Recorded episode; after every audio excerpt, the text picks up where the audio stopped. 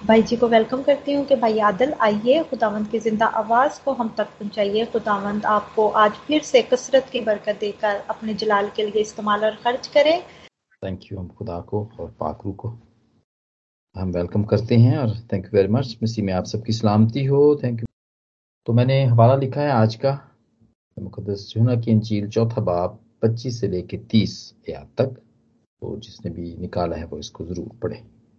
Thank you ji brother जी, मैं पढ़ती हूँ।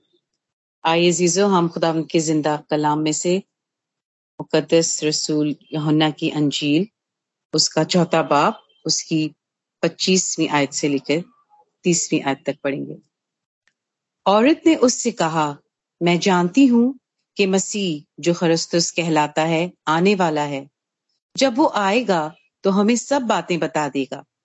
यसु ने उससे कहा मैं जो तुझसे बोल रहा हूँ वो ही हूँ।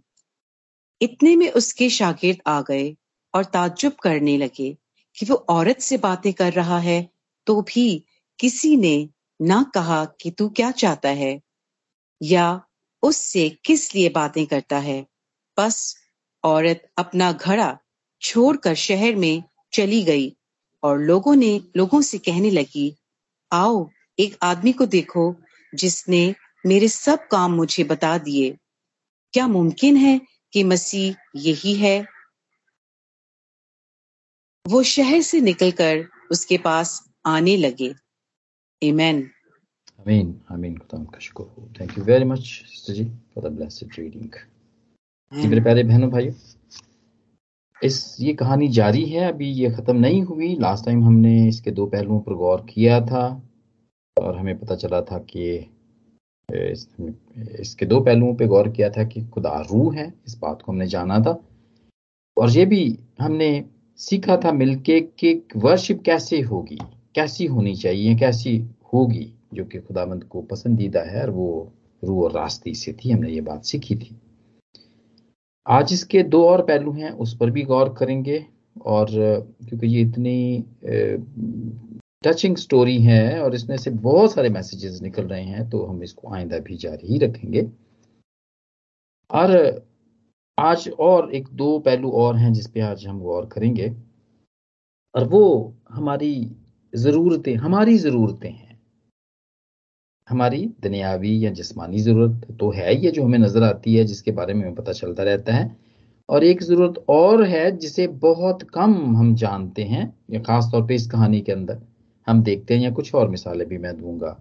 उससे पता चलता है कि हमें अपनी रूहानी ज़रूरत का पता नहीं चलता है। हमें पता नहीं होता है।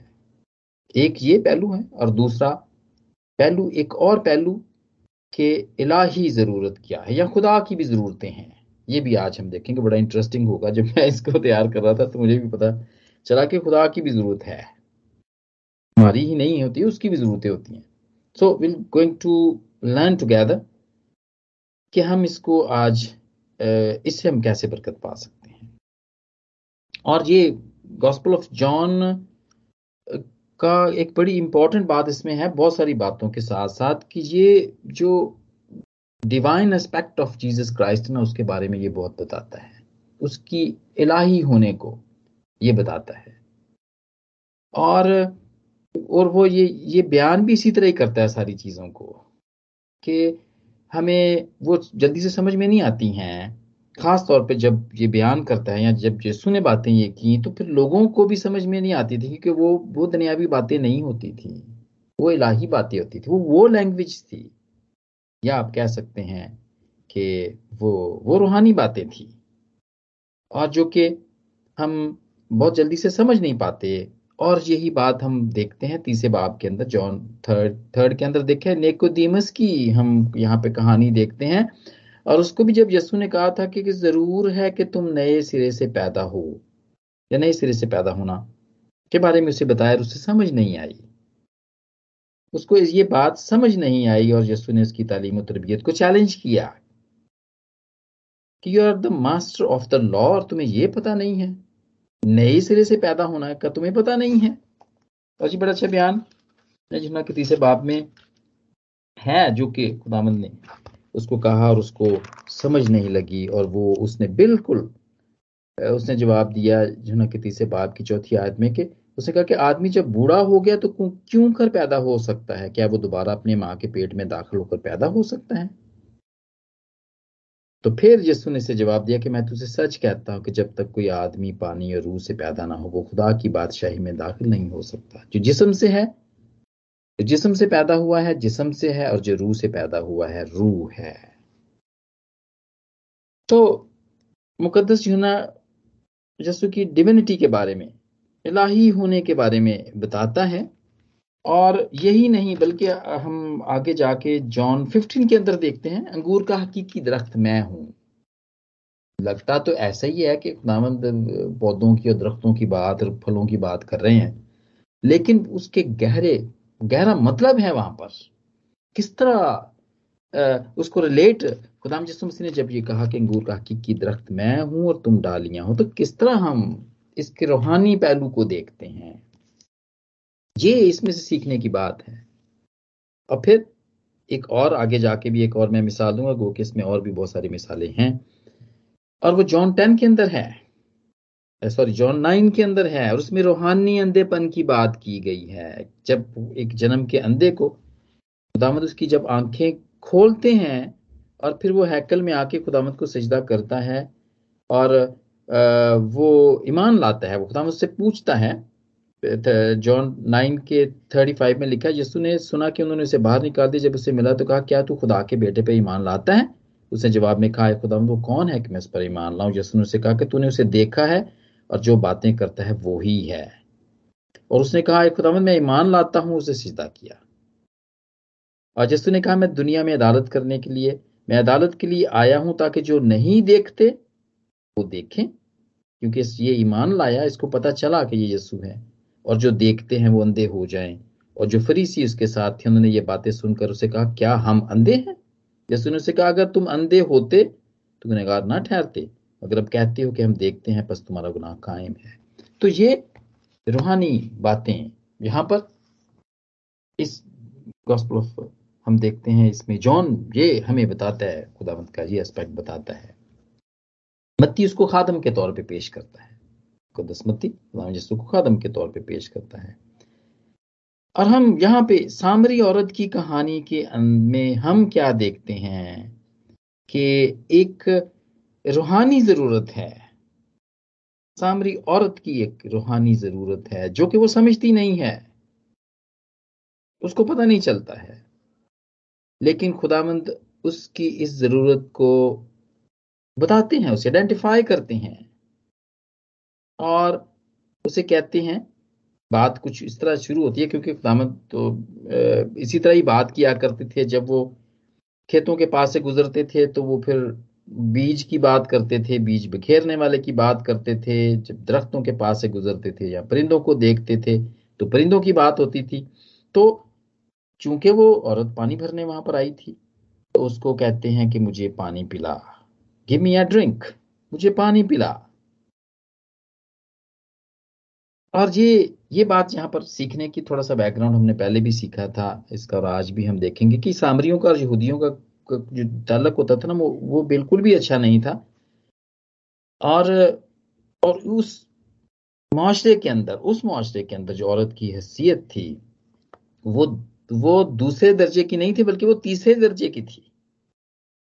और औरतों को, उन वक्तों में औरतों को चीज़ों में शुमार किया जाता था। हाँ जी, और एक जीव, एक यहूदी, इल्म अलाहियात का माहिर, वो तो दसवें हुक्म को भी इसी तरह पेश करता है। रूज के बीसवें बाप की सत्रहवीं आयत में, जहाँ पे ये लिखा है कि तुम अपने पड़ोसी के घर का लालच ना करना, ना उसकी किसी चीज़ का लालच करना, ना उसके गुलाम का, ना लौंडी का, ना बैल का, ना उसके गधे का, और ना उसकी बीवी का। देखें, ऊपर सारी चीज़ों का बयान किया गया, और साथ में बीवी का भी कहा गया है। तो वो बीवी को भी चीज़ों के अंदर ही गिना जाता, जाया करता था।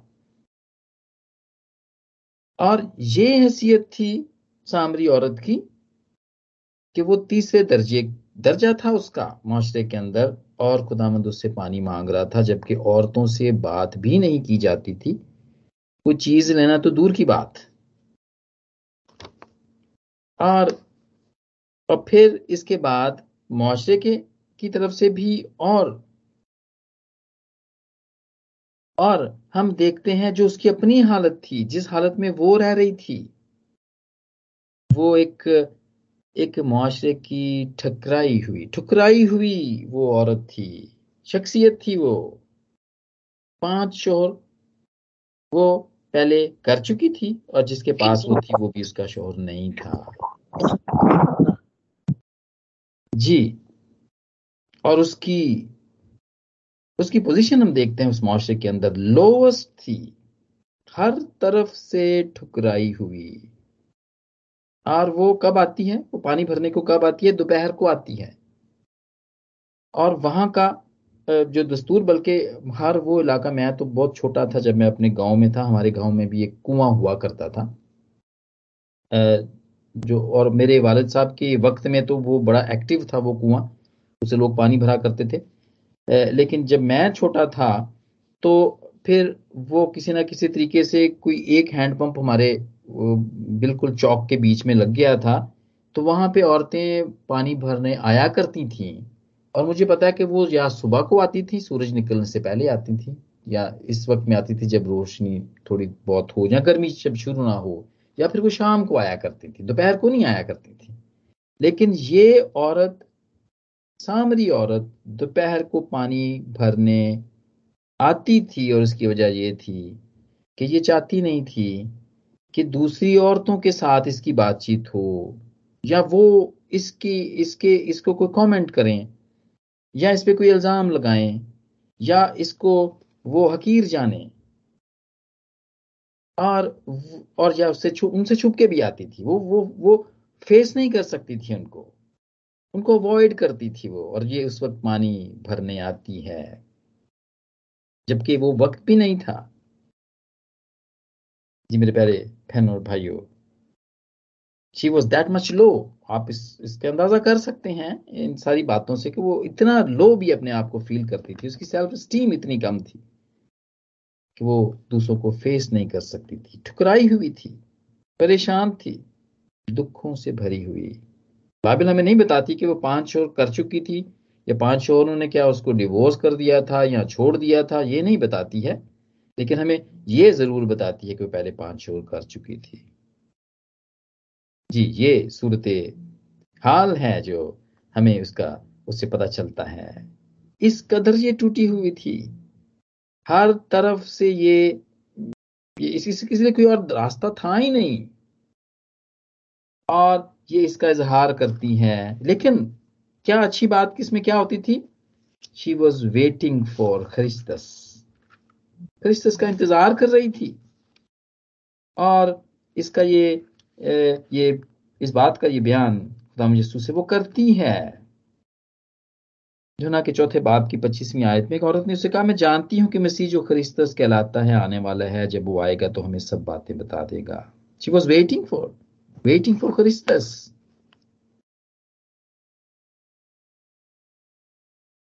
क्योंकि? दुनियावी तौर पर जैसे कि वो वो एक्सेप्टेबल नहीं थी और मजहबी तौर पर भी वो एक्सेप्टेबल नहीं थी। Because people thought that she is not clean as well और वो इबादत खाने में भी नहीं जा सकती थी। जो पहाड़ के ऊपर, जो जिन जिन पहाड़ों के ऊपर, के बारे में हमने लास्ट टाइम सीखा था, कोई अबाल और कोई गर्जीम। गर्जीम जहाँ पे उनका इबादत खाना हुआ करता, वो तो यहूदियों ने तोड़ दिया था, वहाँ पर भी वो नहीं जा सकती थी। और फिर हैकल में भी उनका जाना मना था, वहाँ पर भी वो नहीं जा सकती थी। इसलिए तो वो कहती थी कि हमारे बुज़ुर्गों ने कहा था कि तुम पहाड़ पर इबादत करो, तुम कहते हो कि तुम जाके हैकल में जाओ जरूसलम में जाओ। तो कोई छुटकारा इसको कहीं नज़र नहीं आता था कि ये कहाँ जाए। He was that much broken और वो इंतज़ार में थी। और ऐसे में जी मेरे प्यारे बहनों और भाइयों वो इंतज़ार वो ढूंढ रही थी वो इंतज़ार में थी। लेकिन क्या होता है? हम देखते हैं कि खुदावन जस्सू वो रूट लेते हैं। गलील के जा, को जाने का वो रूट लेते हैं जो कि इस कुएँ से होके गुजरता है यानी सामरिया में से होके गुजरता है। और खुदामंद इससे खुद मिलने आ जाते हैं। खुद ढूंढते हुए खुदा उनको पता, खुदा यीशु को पता था, ये इस वक्त आती है।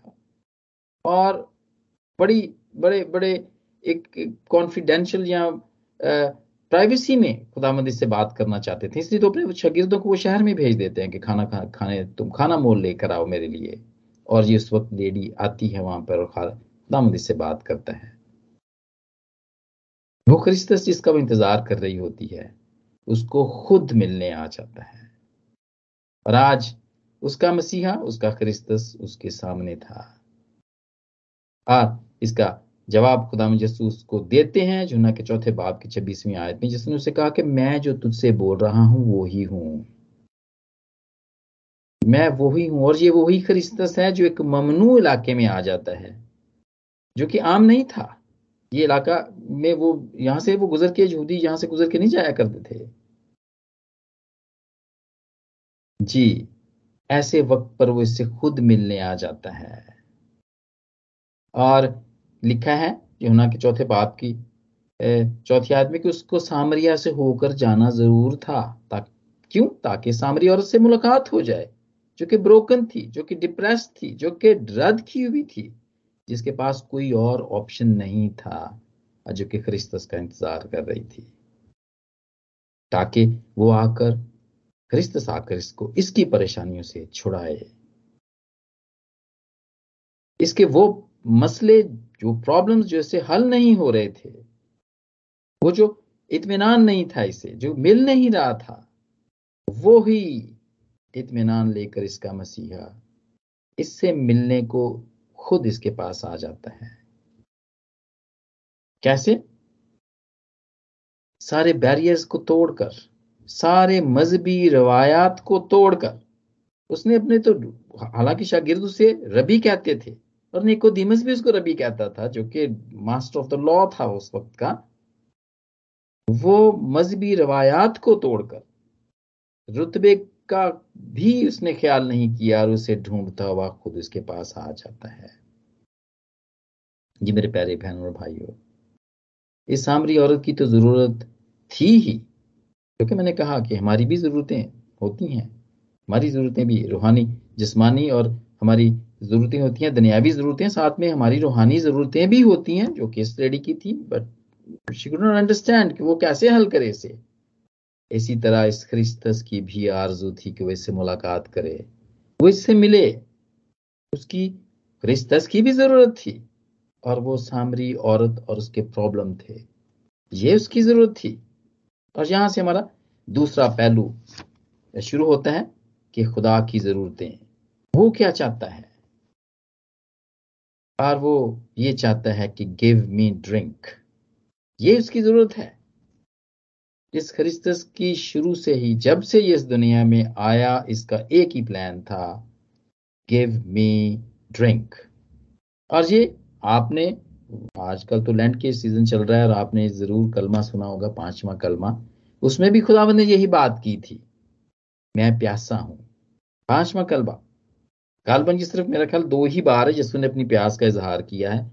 एक दफ़ा सामरी औरत से, दूसरी मरतबा सलीब पर। और आज हम उसका रूहानी पहलू देख रहे हैं। गिव मी अ ड्रिंक ये कौन सी ड्रिंक है जो वो चाह रहा है? कौन सा पानी है? ये किस चीज़ का प्यासा है वो? इसके लिए हमें पीछे जाना पड़ेगा।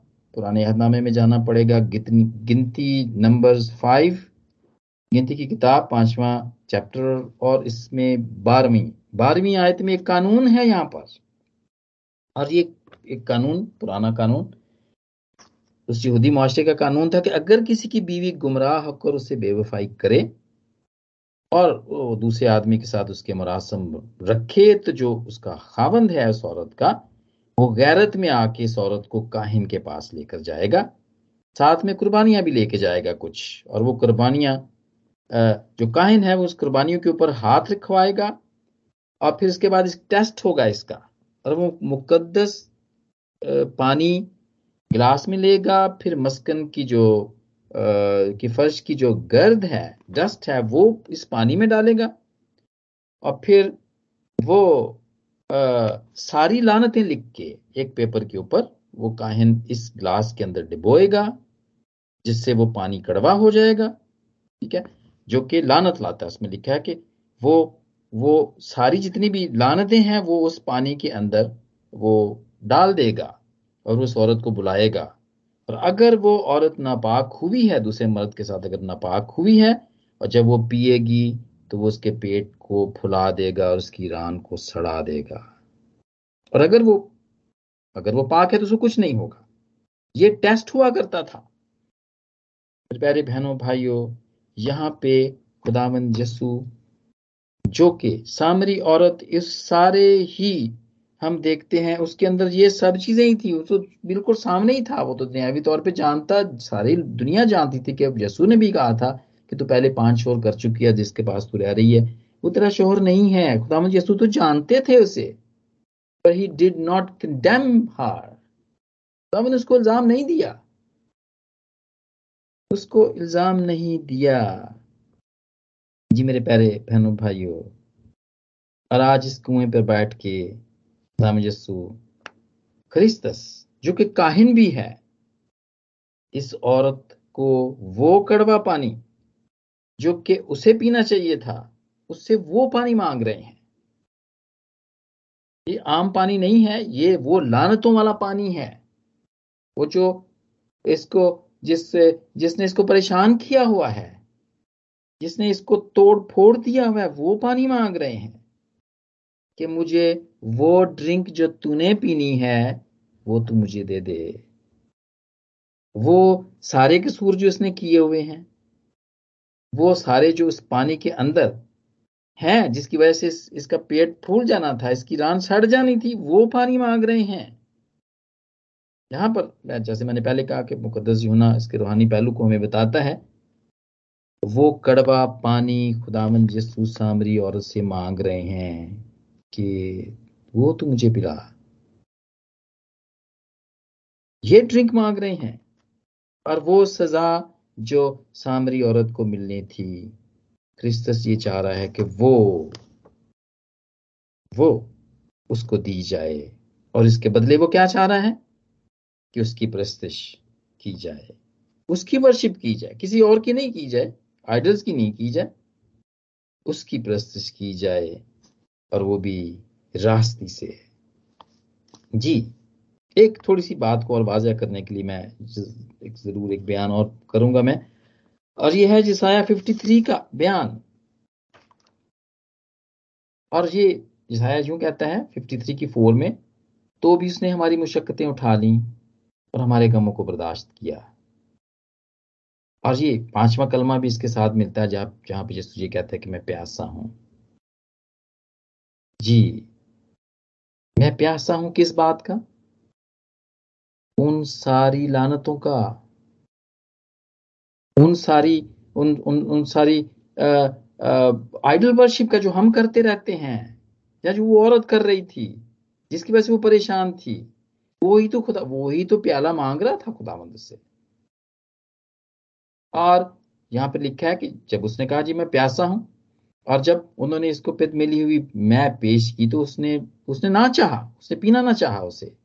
और फिर उसने कहा कि इट इज़ फिनिश्ड तमाम हुआ, छठा कलमा, तमाम हुआ।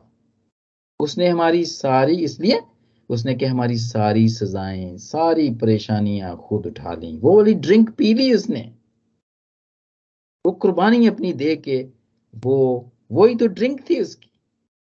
और अगर आप इस ड्रिंक के हवाले से एक और भी देखें तो उसने गसमनी बाग में जो कहा था कि, अपने बाप से कहा था, अगर हो सके तो ये प्याला मुझसे टल जाए।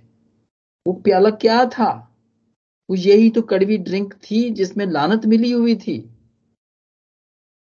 जो कि सजा थी पनिशमेंट थी वो, कि वही थी। और फिर भी उसने कहा कि, बाप, अगर हो सके तो ये प्याला मुझसे टल जाए, क्योंकि उसने कभी कोई गुनाह किया नहीं था। ही वॉज़ सिनलेस लेकिन फिर भी उसने कहा, मेरी नहीं, बल्कि तेरी मर्ज़ी पूरी हो। और फिर हम देखते हैं कि बाप की ही मर्ज़ी पूरी हुई। उसको वो प्याला पीना ही पड़ा। वो जिसके अंदर लानत मिली हुई थी और वो लानते हमने, हम पर आनी थी। मेरे प्यारे बहनों और भाइयों, उसने वो ड्रिंक पी ली ताकि हम लानत से बच जाएँ। और ये मैं मैं समझता हूँ, ये प्यार नहीं है, बल्कि ये प्यार की इंतहा है। प्यार की इंतहा है। जसाया 53 के थ्री में लिखा है, वो आदमी में हकीर मरदूत। लोग उससे गोया रुपोश थे उसकी तहकीर की गई और हमने उसकी कुछ कदर ना जानी। तो भी उसने हमारी मुशक्क़तें उठा ली और हमारे गमों को बर्दाश्त किया। पर हमने उसे खुदा का मारा, कूटा और सताया हुआ समझा। हालाँकि वो हमारी खताओं के सबब से घायल किया गया और हमारी ही सलामती के लिए उस पर सियासत हुई, ताकि उसके मार खाने से हम शिफा पाए। जी मेरे प्यारे बहनों भाई सामरी औरत को इस खरिस्तस ने ढूंढा है। क्यों? इसलिए कि उसे प्यार करता था। और इसने उसकी ज़रूरत को पूरा किया। इसकी ज़रूरत को पूरा किया अपने आप को ज़ाहिर करके। इस खरिस्तस ने अपने आप को ज़ाहिर किया। और वो जब उसको ये पता चल गया कि अब उसको खरिस्तस मिल गया है तो वो खुशी से भाग कर लोगों को बुलाती है।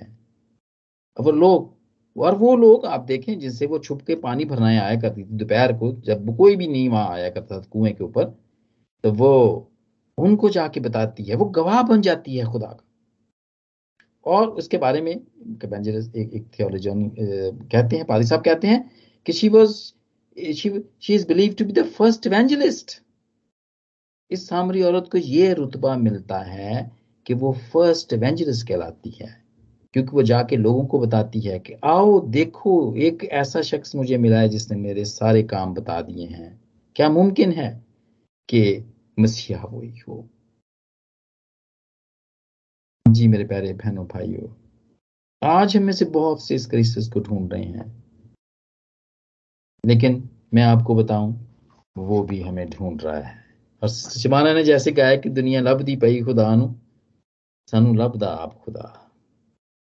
और तीसरी इसकी आयत जिसने गाई वो ये थी कि ना तरसो, ना तरसाओ, ना तड़पाओ, अपने पाक खुदा नु। अब ती ज़िंदगी आपे ही ले लो, सुन लो ओदी सदा नु, ते साडी बेरखी नु वेख के हो ना जाएओ बुखार जी मेरे प्यारे बहनों, भाइयों, ये ऐसा हमारा, हमें, हमने उसे क्या प्यार करना? वो हमसे हमसे हमसे ज़्यादा वो हमें प्यार करता है। और हम देखते हैं गज़ल गजलात के पाँचवें बाब की दूसरी आयत में बहुत दफ़ा इसको लोग कंट्रोवर्शियल करते हैं कि ये किताब ही नहीं होनी चाहिए, ये किस तरह की बातें लिखी हुई हैं। उसमें ये, उस महबूब के बारे में, ये खुदाम यसु मसीह के बारे में, इस क्रिस्तिस के बारे में, वो कहता है, पाँचवें बाप की दूसरी आयत में, मेरे उसमें कहता है, मेरे लिए दरवाज़ा खोल दे मेरी महबूबा, मेरी प्यारी, मेरी कबूतरी, मेरी पाकिजा क्योंकि मेरा सर शबनम से तर और मेरी जुल्फें रात की बूंदों से भरी हैं। मेरे लिए दरवाज़ा खोल दे। और यही बात अब रेवलेशन में, मकाशमा में भी सुनते हैं। मैं दरवाजे पे खड़ा खटखटाता हूँ। ये वही महबूब है मेरे प्यारे बहनों भाइयों, जो कि हमें प्यार करता है और वो हमें खुद ढूंढता है। ज़रूरत इस बात की है कि हम हम उसकी आजू रखें कि हमारी रूहानी ज़रूरत को कोई और पूरा नहीं कर सकता। इस सामरी औरत की रूहानी ज़रूरत भी थी, जो कि पूरी नहीं हो रही थी, ये मुतमैन नहीं हो रही थी सेटिस्फाई नहीं हो रही थी ये। रद्द की हुई थी, ठुकराई हुई थी and she was a perfect personality for क्रिस्तस कि वो इसको, इसके गमों से निजात दे और उसको खुशी की खुशखबरी सुनाए। ये मेरे प्यारे बहनों और भाइयों, अगर आज तक हम, हमने अपनी रूहानी ज़रूरत को महसूस नहीं किया। और ये भी पता नहीं है कि हम हम इसको कैसे पूरा कर सकते हैं। तो ये महबूब खड़ा हुआ है। और वो कह रहा है कि मेरे लिए दरवाज़ा खोल दे मेरी महबूबा। मेरी प्यारी, मेरी कबूतरी, मेरी पाकिज़ा, क्योंकि मेरा सर शबनम से तर है। और मेरी जुल्फ़े रात की बुद्धों से भरी हैं। दिल का दरवाज़ा खोलने की ज़रूरत है इस महबूब के लिए, जो कि खरिस्तस है, जो छुड़ाने वाला है। और आज कलाम के हिस्से के वसीले से खुदा मुझे और आप सबको बरकत दे। आमीन। आमीन। थैंक यू सो मच इस बाबरकत मैसेज के लिए। खुदा आपके साथ हो।